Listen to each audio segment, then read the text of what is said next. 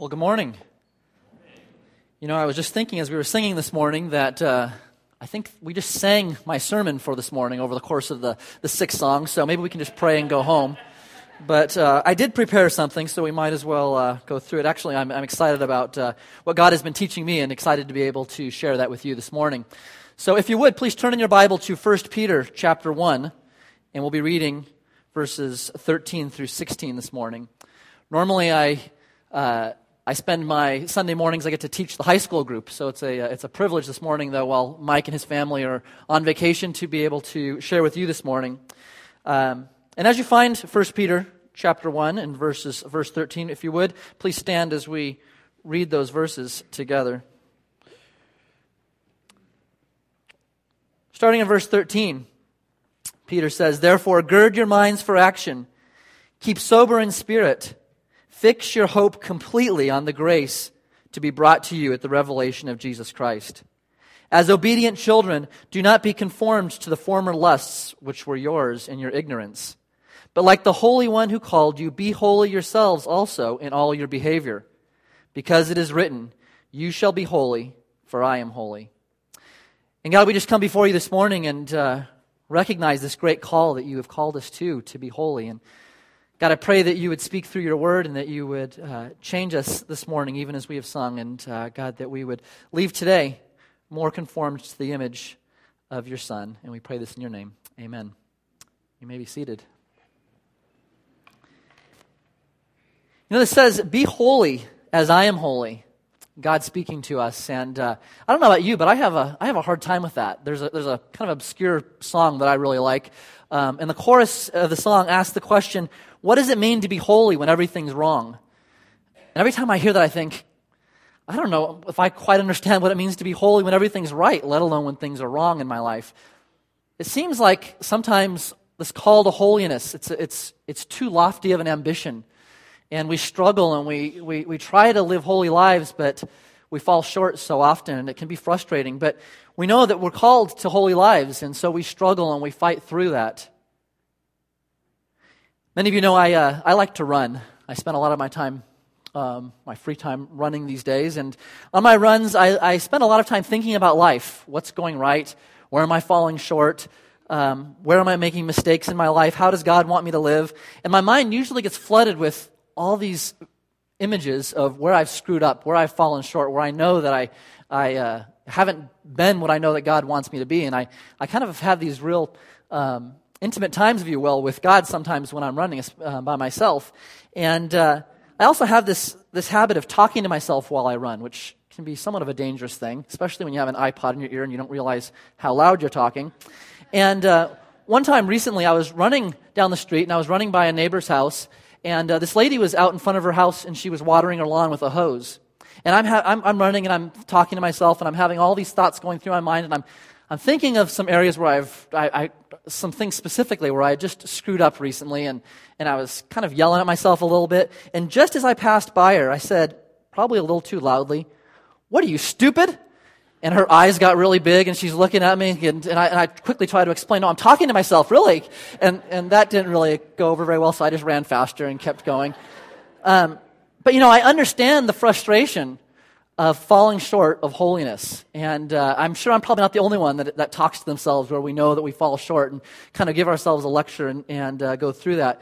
You know, I can really identify with, uh, with Paul in Romans 7 when he, he talks about, I do the things I don't want to do, and I don't do the things I do want to do, and just that you can really see the conflict going on inside of Paul and that frustration that he's working through. But I love what he says in verse 18. He says, But the wishing is present in me.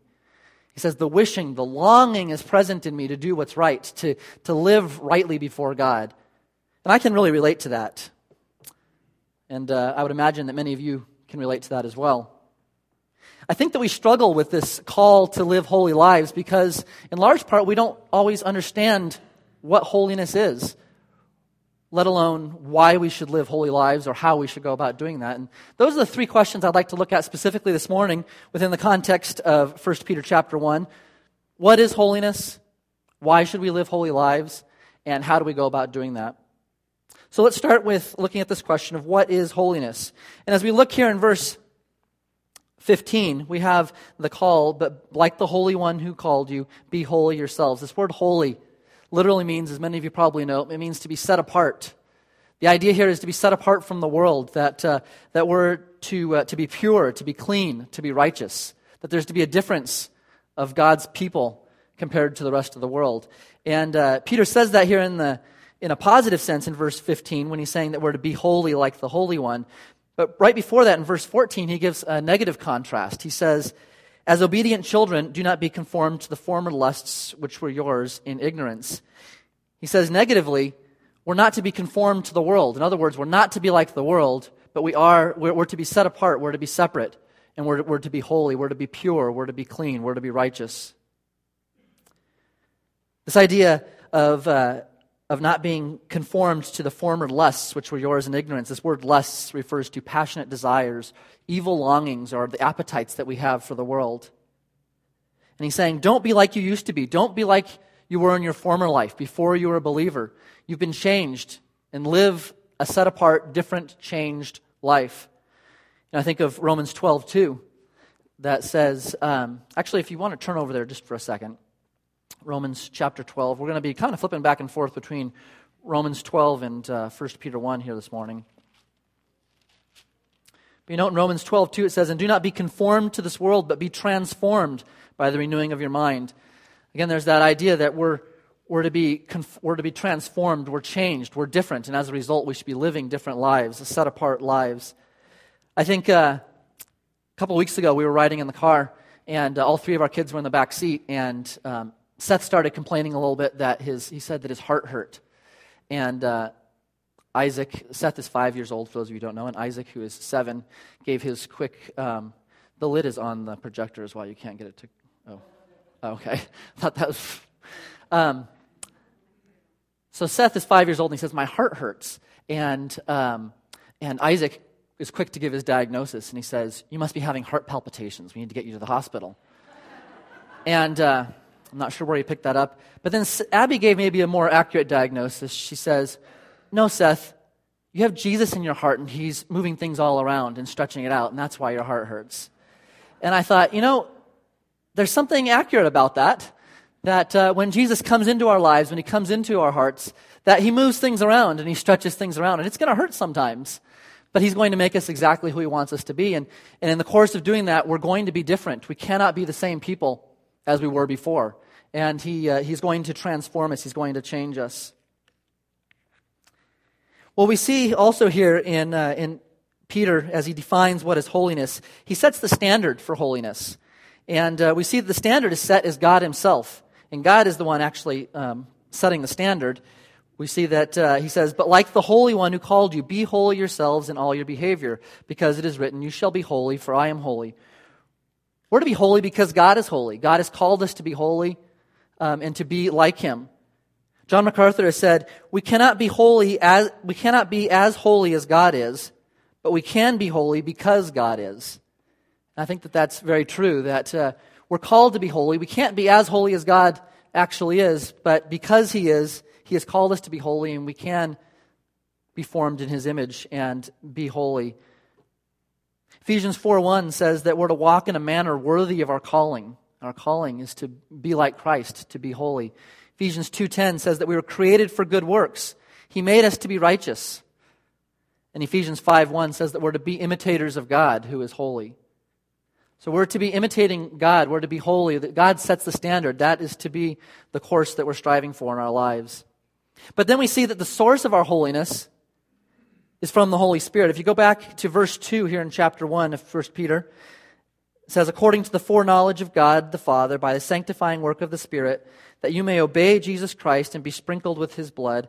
May grace and peace be yours in fullest measure. But he says, he says, um, by the sanctifying work of the Spirit. It's the Spirit, the Holy Spirit comes into us and changes us. He's the one that makes us holy, and we know that we can't be holy in and of ourselves. 2 Corinthians 5 um, says that if anyone is in Christ, he's a new creature. The Holy Spirit comes into us and makes us a new creature. Again, this idea that we're to be holy because we're a new creation. God has made us something new. We have the God of the universe dwelling inside of us. And we have to ask the question is it possible for God to live inside of us and not to make a difference in how we live? We have to be careful, though, as we understand that God is the only true source of holiness that we could have, that we don't fall into the error of legalism, and that we don't get caught up in the trap of saying, I have to follow these rules and I have to do these things and not do these other things. And, and we get caught up in trying to earn or demonstrate our holiness by following all these rules and guidelines. And we forget that our most righteous acts are as filthy garments before God. And that it's only what He does through us that we can be holy. We can go to the other extreme as well. Um, and uh, we can look at, uh, this, at being licentious in our approach and saying, well, God's grace is enough to cover everything. So God is going to make me holy uh, positionally, so I don't need to worry about living my life and doing the right things before Him. God's grace is going to cover that. I have freedom in Christ. Well, it's true that we do have freedom in Christ, but sometimes we get carried away with that idea a little bit, and, uh, or sometimes a lot bit. And this freedom that we have I believe, speaks directly to what uh, Paul is talking about in Ephesians 2 when he says, We were dead in our trespasses and sins. We were dead. We didn't have any ability to honor God, to please Him, to live lives, lives rightly before Him. And He has made us alive in Christ. When He makes us alive, He gives us freedom that for the first time we can actually live lives that would be honoring to God, that would be pleasing to God. And yet we choose to abuse that freedom sometimes and say, Oh, God's grace will cover and, uh, and we are more focused on pleasing our own desires rather than pleasing the Lord. And freedom in Christ is about using our freedom to please God rather than fulfilling our own passions and our own desires. So that's a, kind of an overview of what holiness is. Holiness is this idea of living pure, living a set apart life, living different from the world. But now we look at uh, why we are called to holiness. And look back at uh, chapter 1 and verse 14. Peter says, As obedient children, do not be conformed to the former lusts which were yours in your ignorance. This wording here in, uh, in verse 14 is really interesting. That, uh, that Peter says that we're to be children of obedience. Do you think about that? The picture here is that obedience is the parent, and we're children of obedience. We're, we're, the, we're the children of, of, uh, of obedience in the sense that we bear a resemblance to obedience, that we look like obedience that our character is marked by obedience. And that uh, we are called to live holy lives because we are the children of this parent, of this parent obedience. This is contrasted with Ephesians 2 2. That refers back to, it says, when you were not saved, you walked according to the course of this world, according to the prince of the power of the air, of the spirit that is now working in the sons of disobedience so we have this contrast here that as believers, we're children of obedience. But before you were saved, you were a children, a child or a son of disobedience. There's this contrast between believers and, uh, and unbelievers, between obedience and disobedience. The defining characteristic of a believer, then, is that there is a pattern in their lives of obedience, that we obey. And that obedience leads to holiness.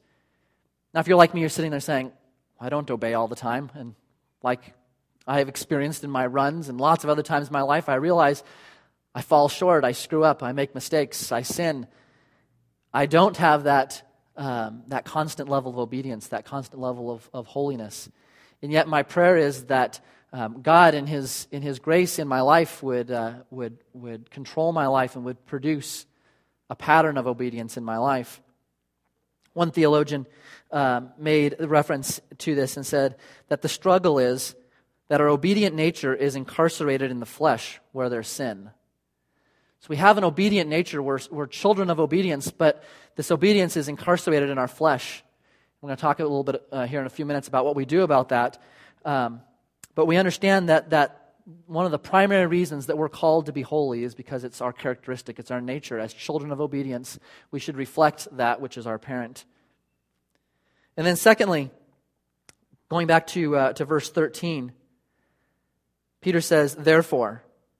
And this, the high schoolers know I love the word therefore in, uh, in the Bible. There's so much that you can capture in a word therefore.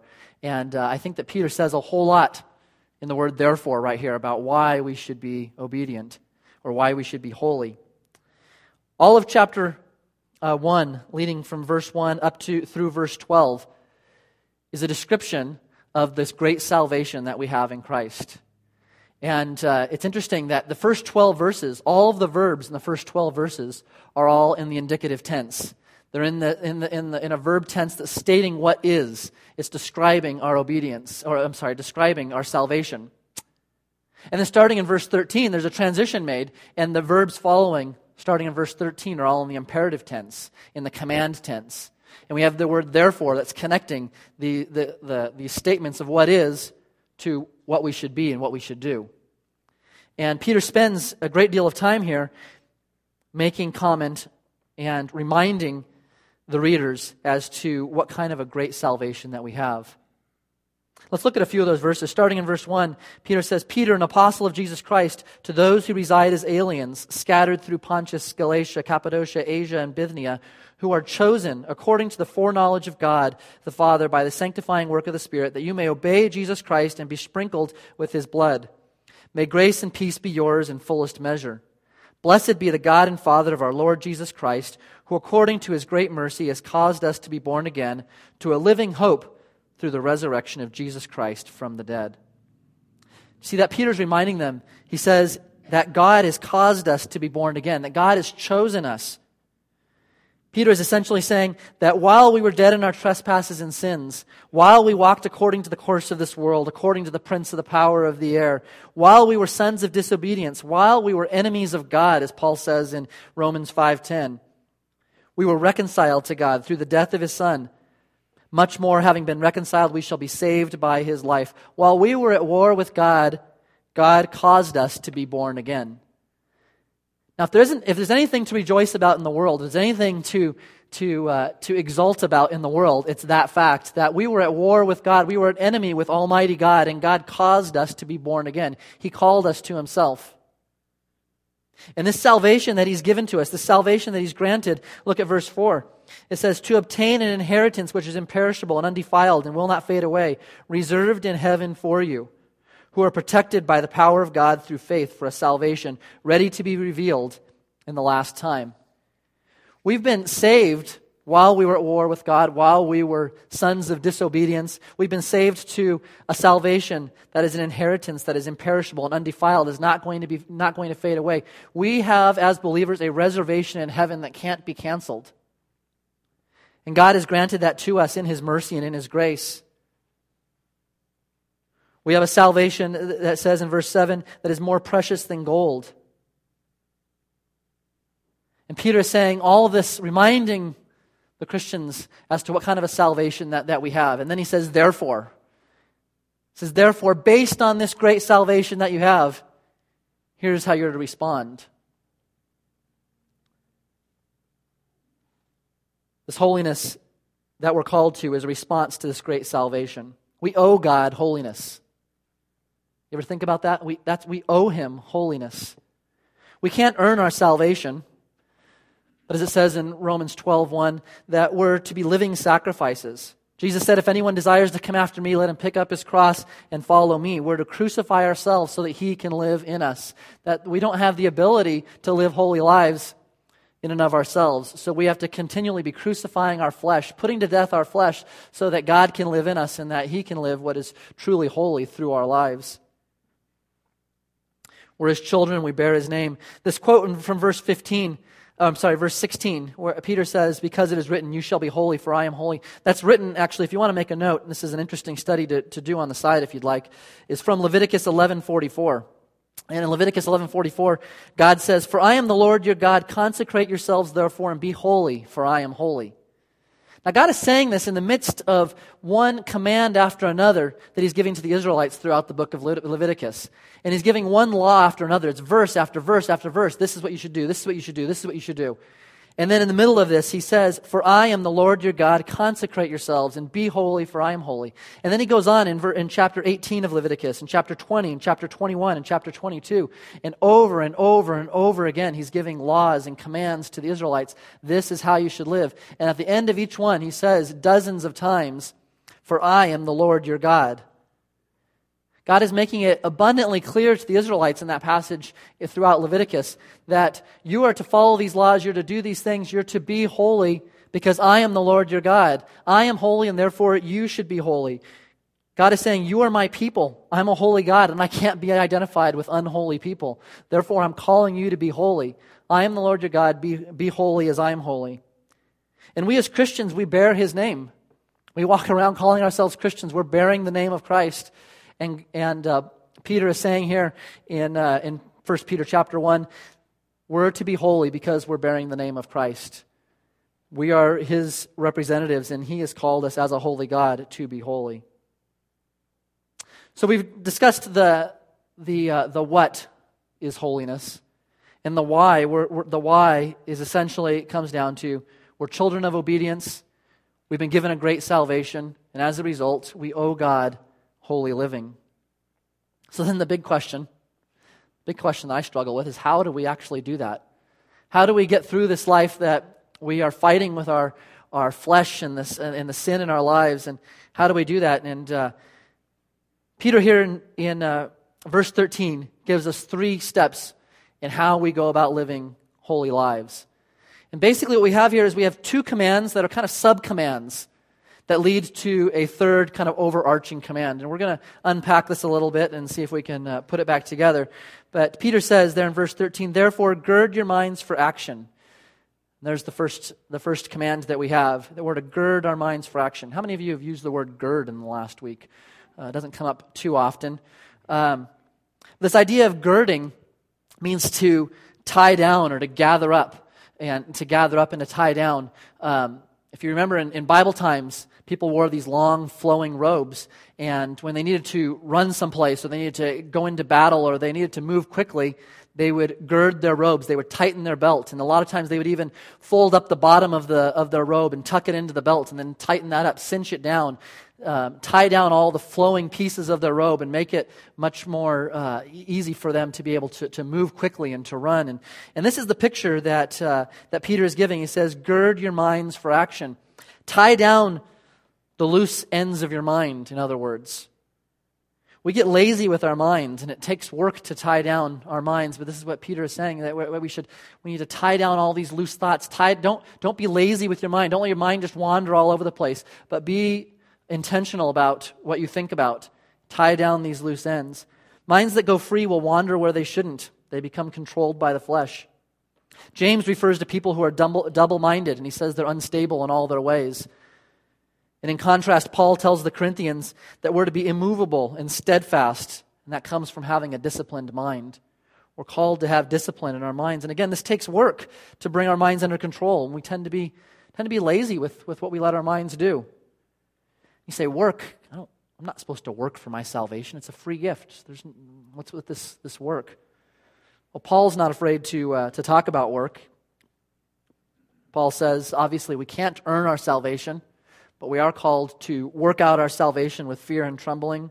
We're called to run the race with endurance. Paul, Paul says that he buffets his body, that, that Paul works to bring his flesh into submission to the will and the control of God. And that's, that's the work that we have to do. We have this, this battle going on in our lives as believers between our flesh and the Spirit. And we have to continually be working to put to death our flesh so that the Spirit can control us.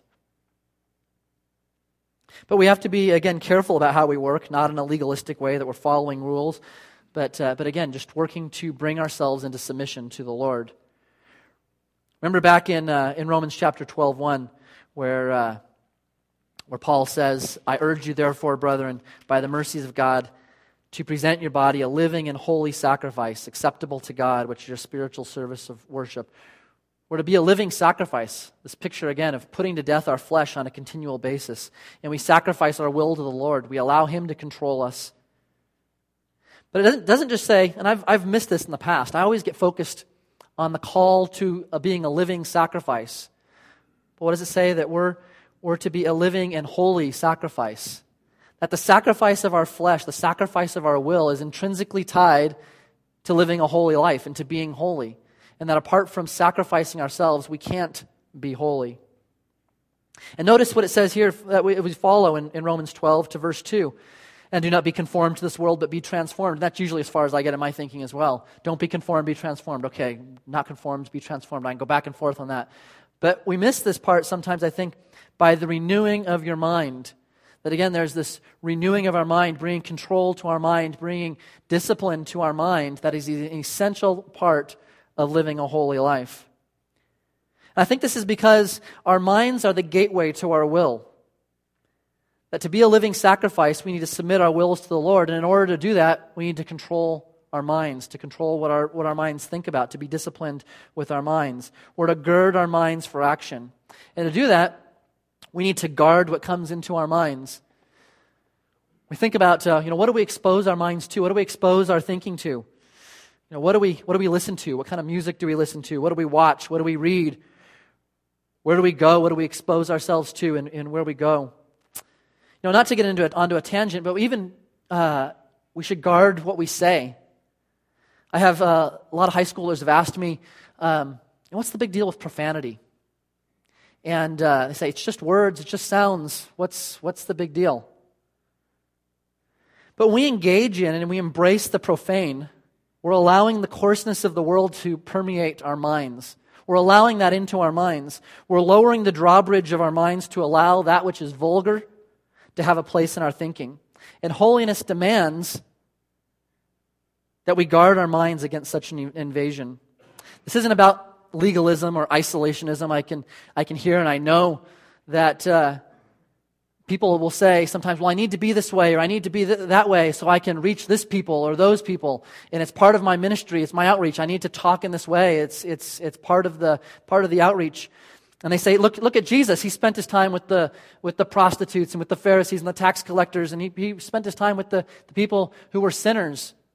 And, uh, you know, I would look at that, and, and uh, Jesus did, and we should. We shouldn't be isolated. But at the same time, Jesus never compromised to those people. He never conformed himself to them. He called them to conform to what he was like. So, how do we gird our minds? We, we guard what we expose our minds to, and then we focus our minds on the right things. Uh, we just did a study in the high school group on uh, uh, Philippians, and uh, if you turn over to Philippians chapter 4, Paul gives instructions specifically to what we should be thinking about, what our minds should be focused on. So, on the one hand, we guard our minds, but secondly, we're to think on the right things. Philippians chapter 4 and verse 8, Paul says, Finally, brethren, whatever is true, whatever is honorable, whatever is right, whatever is pure, whatever is lovely, whatever is of good repute, if any excellence and if anything worthy of praise, let your mind dwell on these things. I ask the question of myself and of all of us. Um, think back over the last week.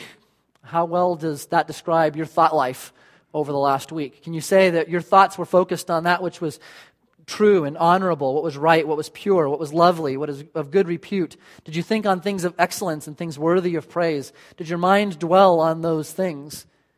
That's where the focus of our mind should be. I think too often we're pumping the garbage of the world into our minds, or we just get too lazy and we don't bring control to our minds. And uh, you know, I wonder sometimes when was the last time that I actively, intentionally focused on what I was thinking about? You know, no wonder we struggle with issues like anxiety, stress, anger, lust, impatience. No wonder that sometimes we lack contentment, joy, self control, love. Our minds aren't focused on the right things. We allow the garbage of the world to permeate what's in our minds, and it's the result of letting our minds dwell on the wrong things, or from another perspective, we're not dwelling on the right things. And Peter is saying here, you want to live a holy life? First of all, gird your mind for action. Bring discipline to your mind. Colossians 3 says, Set your mind on the things above, not on the things on the earth. We're to fix our mind on the things above. You know, this is exactly the opposite of the thesis of the best selling book in the world right now, The Secret, which is based on this whole idea of the law of attraction.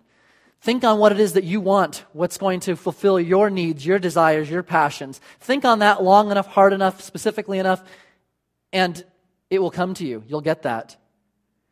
And Peter is saying, no, focus on God. Focus on your, your mind on Him. Get your mind off of yourself.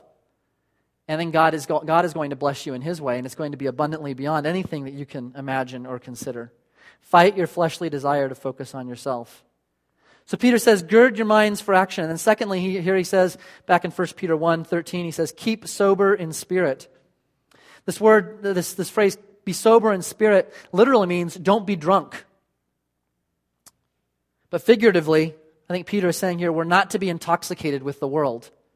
We're not to want to be like the world. We're not to be in love with the things of the world. Understanding, as uh, Peter said in, in uh, chapter 2, uh, in verse 11, he says, Beloved, I urge you as aliens and strangers to abstain from fleshly lusts which wage war against the soul. We're to recognize that we're aliens and strangers, that, uh, that we're not to love this world. We're to recognize that our home is not of this world. We're not to belong to the things of this world. So don't act like you love the things of this world. One theologian said this refers to spiritual self control, clarity of mind, being in charge of priorities, and being disciplined in heart and mind. So essentially, Peter is saying here, he's saying, tie down your mind and live a disciplined life. Well, what about those, uh, those gray areas, those areas that aren't specifically prohibited in the Bible? I, I find myself oftentimes falling into the trap of, uh, of asking the question, Rather than saying, or, or asking the question, is it allowed? Is it prohibited? Does the Bible say I can't do this? Well, if it doesn't, well, if I, as long as I don't uh, feel too convicted about it, I, maybe I can go and do that. And that's, the, that's my starting point, is to say, can I do this? Okay, if, if the, nothing says I can't, then maybe I, maybe I can go do that. Maybe our first question, rather than saying, is it allowed, it should be, is this going to make me holy? Is this going to take me further along the steps of being holy as God has called me to be holy? And shouldn't we first think from that perspective? You know, there's a lot of things in this world that, uh, that we can enjoy that maybe don't seem spiritual on the surface, but they can, it can be a, a reflection of our delighting in the Lord and is appropriate to do. And uh, we don't need to over spiritualize everything. But there are many things that, if we're honest, while it may not be blatant sin, to us, it's more about identifying with the world than identifying with the Lord. And we allow that to creep in. We, that we, in, in, in, the smallest of ways, we allow ourselves to want to be identified with the world, and we, we take actions that identify ourselves with the world. Peter is saying, Be sober in spirit. Don't be intoxicated by the world. Don't try to walk the line as closely as you can without crossing the line. You know, sometimes we can live lives and we say, You know, I'm not going to be drunk with the world. We don't maybe think in those terms. But we say, maybe it's going to be okay if I get a little buzzed. And uh, we allow ourselves to just walk right up to that line. And, and Peter's calling us to say, Be holy as I'm holy. Be set apart. Be different. And don't allow yourself to be conformed to the world. So gird your mind for action. Be sober in spirit. Tie down your thoughts. Be disciplined in the way you live. And both of those ideas, to gird your mind for action and then to be sober in spirit, come to this, this overarching command that he gives, which is to fix your hope. We see here in verse 13, he says, Fix your hope completely on the grace to be brought to you at the revelation of Jesus Christ. Hope is our attitude about the future. It's very similar to faith. It's the same substance as faith. Faith is present based. I put my faith in what God is doing. Hope is future based. I'm trusting God and believing God in the future. And he says that we're to fix our hope completely, perfectly, fully, without a doubt. It's settled. Our hope is completely without any question, fixed.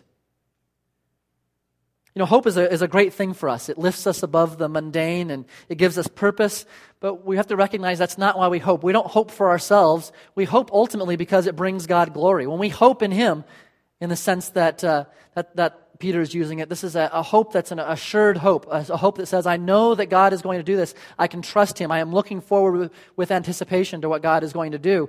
And when we hope in that way, we're affirming that He's trustworthy. And that gives God glory. You can take a look at Romans 4 sometime if you'd like, how, how our trusting God, how our hope in Him actually brings Him glory. And we hope not because of what it does for us, as wonderful as that is, but we hope because it glorifies God. And it says that we're to fix our hope completely on the grace to be brought to you at the revelation of Jesus Christ. You know, we first received grace um, when we were forgiven and saved that first time, that moment of salvation. But we forget sometimes that there's a grace to come. There's more grace coming. And that'll come when we're ushered into eternal life, when we're spotless, holy, and clean before God, and God just pours out His grace on us. And this happens at the second coming of Jesus. I ask, do you think much about that grace that's to come? Do you consider much the grace that's still yet to come? Then God is going to pour out His grace and make us perfect, holy, spotless, and bring us into eternal life. Do you, do you give much thought to that? We've experienced grace with our initial salvation, but now Peter is saying, look forward to the grace that's yet to come. Be excited about this grace. Fix your hope on the grace that is to come. We're to look forward to, we're to yearn for, we're to want more and more grace. John Piper put it this way He said, How do we ever repay God? Answer we ask for more and more. That's how we repay God. We honor Him, we glorify Him by asking for more grace. We say, God, I'm looking forward. My hope is fixed on the grace that's yet to come. My life is centered on the grace that is to come. And we honor God by asking, God, bring me that grace. I want that grace. God, that's the only hope I have in life is your grace. So we have an obligation to live our lives with our hope fixed on the grace that's to come in Jesus Christ. We're to live in light of the second coming, essentially, is what Peter is saying. We're to live as if Jesus was going to return today or tomorrow. If you knew for a fact that Jesus was coming back tomorrow, how would you live differently today? If you're like me, I think that it would be radically different. And we're to live like that every day. That's what Peter is saying. The basis for living a holy life is to live like Jesus is coming back at any time. We're to gird our minds to do whatever it takes to focus our minds on this grace to come. We're to focus on Jesus' return. We're to prepare for his return. We're not to be intoxicated by the world. We're to be citizens of heaven, ready to go home at any time. We're to be expectantly waiting for Jesus' return. You know, back in uh, Exodus chapter 12 and verse 11, God is giving direction to the Israelites regarding eating a meal at that very first Passover. Listen to what God says to them. He says, Now you shall eat it in this manner. Says, Remember when they're in Egypt, just getting ready to leave. This is the very first Passover. Now you shall eat it in this manner with your loins girded, your sandals on your feet, and your staff in your hand. And you shall, you shall eat it in haste. It is the Lord's Passover. And what, uh, what Peter, I think, is saying in this idea of girding our minds for action is the same idea. We're to, we're to gird our minds. We're to have our sandals on our feet, our staff in our hands. We're ready to go at any moment. When Jesus comes, we're ready. We're living our lives fully ready to go. This doesn't mean that we're sitting up on a roof and within our pajamas waiting for his return. We're, we're living our lives actively engaged in the world, but we're ready. We have our lives in order. We have our minds disciplined. We're not intoxicated by the world. We're ready for his return. So then the hard question for today is how do you feel about Jesus' return? Are you excited? Or do you kind of feel blah? Maybe you even feel a little bit of dread, not, not because of sin in your life, but you're thinking, you know, it'd be kind of an intrusion into my life if Jesus came back today. It'd mess up my plans. You know, if Jesus came back after my vacation, that'd be good. Maybe after I get married or after I've lived a full and complete life and I'm right at the end of my life and I'm, you know, right before I die, Jesus comes back then. Yeah, that'd be good. You know, oftentimes we hope that Jesus doesn't come for a long, long time, don't we? We get caught up in this world. We love this world, and we say, Not yet, Lord. We think this way because we have not allowed ourselves to be overwhelmed by the grace that God will pour out on us. If we were really consumed by what God has done for us, if we were consumed by what we owe to God by this great salvation that He's given to us, if we were consumed by what He had in store for us, we should be like a seven year old on Christmas Eve anticipating the, the Lord's return. We should be excited and not be able to wait for his return. But we have our minds entangled in the world. We lose focus. We get intoxicated by the world. We're to fix our hope on his return. And that's the basis for holy living. As we get our minds in order, we avoid being intoxicated by the world and all that points to, we fix our hope on the grace that is to come. We live in light of Jesus returning. The Apostle John was focused, as Pastor Mike referred to last week. He concludes Revelation by saying, Even so, Lord Jesus, come quickly. John was ready for Jesus to return. As we focus our hope on his return, and the grace that's to come, that's what ultimately produces holiness. And just as we conclude this morning, I want to look at uh, two verses very briefly. Um, 1 John chapter 3, verses 2 and 3. John says, Beloved, now we are children of God, and it has not appeared as yet what we will be. We know that when, he, that when he appears, we will be like him, because we will see him just as he is. And everyone who has this hope fixed on him, catch that he's saying, Your hope fixed on him purifies himself just as he is pure. When our hope is fixed on the Lord, when, our, when we're anticipating what he's going to be doing for us in the future, when we live our lives future based on what God is going to do, that's what makes us pure. And then over in Titus chapter 2, Titus chapter 2, verses 11 through 13 says, For the grace of God has appeared, bringing salvation to all men, instructing us to deny ungodliness and worldly desires and to live sensibly, righteously, and godly in this present age. Is that what you want? Do you want to live sensibly, righteously, and godly? Looking for the blessed hope and the appearing of the glory of our great God and Savior, Christ Jesus.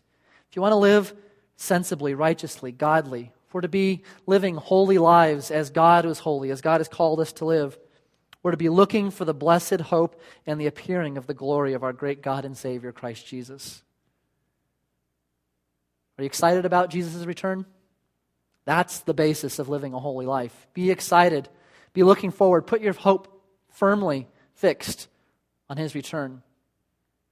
God, I thank you so much for the call that you've called us to. God, that you haven't called us just to be like the world, but you've called us out. You've called us to be separate. You've called us to be set apart. And God, as frustrating as that is, as, as much as we struggle with our flesh, God, I pray that you would work in us and, and uh, help us to focus our minds, to be disciplined in our minds, to be thinking on you.